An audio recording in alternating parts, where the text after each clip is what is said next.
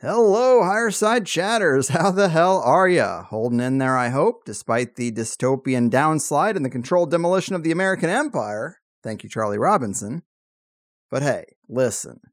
You know, it's pretty rare that I do some sort of news update or anything like that, but I still, after 10 years, just haven't found the best way to communicate stuff to you guys. Tacking updates on to the end of 2-hour interviews isn't really very effective, but I know the score. We want to get into the content quickly.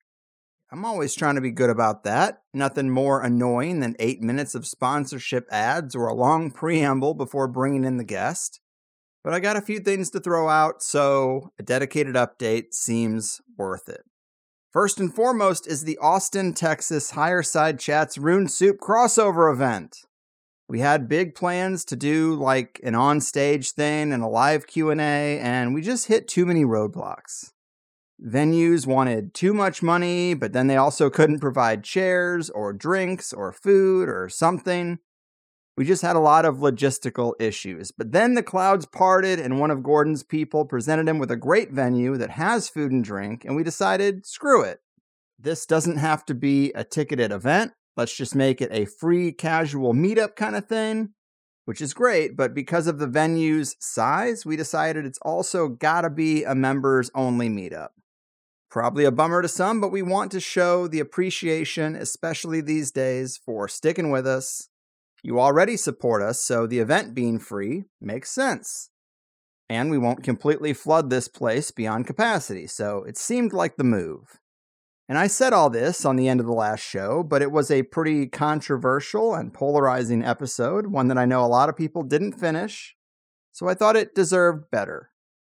So if you're in or want to be in Austin, Texas on June 25th, you can come have food and drinks with me and Gordon and a lot of other people who you probably would enjoy hanging out with, as we all like a lot of the same stuff. If you're a Plus member, just log in to thehighersidechats.com and click on the big event banner at the top and fill out the form, and you're on the guest list. Yes, you can bring friends and spouses. It's not some super strict thing, but we just have a cap, so don't sleep on it too long if it's something that interests you. And so that's the big one, and really I could just give that to Plus members, but the other thing, which is more for everyone, is that my YouTube timeout is over, and we got the Spotify feedback. Can you believe it, people? Wow. I honestly had no idea how many people used Spotify to listen to THC, and it does make me a little sad, but almost every post for the last 2 months that I put up, either social media or just some stupid meme or whatever, at least one person is like, hey, what happened to THC on Spotify?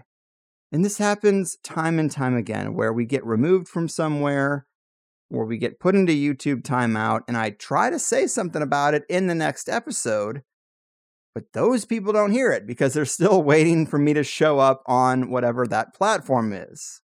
And really, guys, every time someone asks me what happened to THC on Spotify or YouTube, an Archon gets its wings, all right? I try to be a pretty clear communicator and keep things simple, and I also try not to dwell on cancel culture or censorship or strikes or any of that kind of stuff. That's a me problem. But now that we're back in both places, I can take the opportunity to say that third-party platforms are really not the best place to follow THC. Sure, they're good places to discover the show, but it should be obvious that we're walking a tightrope on any of these platforms and our days are numbered.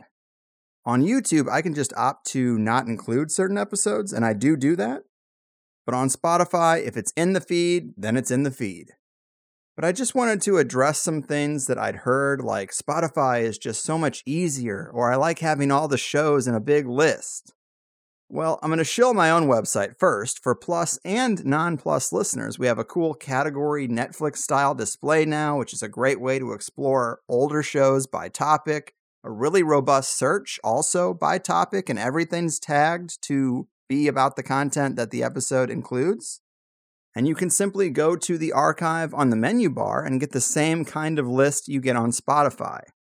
And I would put my own podcast web player up against Spotify any day. We did a lot of work on it this past year, and it's super easy, and it's clear, and it doesn't freeze half as much as Spotify's does for me. So there's that. But a podcast should be a podcast, which means you should access it through the RSS feed. You should have an app that you plug your feeds into, like Podcast Addict or Podverse. It's like your own custom streaming site, and that is the way it really should work. Podcast player apps are all neutral. And now, thanks to Adam Curry with the Podcasting 2.0 database, our shows aren't even in the hands of Apple. And most modern apps are connecting to the new database for their search function, so that makes shows like the Higherside Chats really difficult to shut down. It just takes a little technical knowledge on your part. So the news is that, yes, we are back on those two places that we've been absent from for months, but I'm talking directly to those people and pleading with them to connect in a different way. We're all creatures of habit, I get it, but if I get shut off on these places again, don't expect me to answer literally hundreds of individual comments and tech support threads and all this stuff. The answer to why we aren't there should be obvious. If we aren't there, then we've been removed or banned or whatever, and you should be a bit more tactical with your online experience anyway. If my website goes down, well, we got problems. But as long as I can keep that intact, I'm doing what I'm supposed to be doing.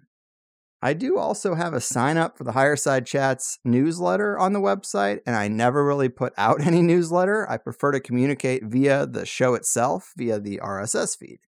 But if something serious were to happen, I would use whatever email list I have to get the word out. So sign up for that if you would like to know in that sort of situation. But honestly, I just don't use it like a good content creator should. I get enough BS emails, and I assume you feel the same way. So that's more of a, in case of emergency, break glass.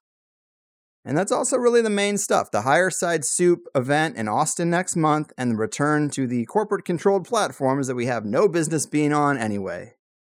Of course, it is probably my fault for getting people used to the Higherside Chats in these places to begin with, but this is where we're at.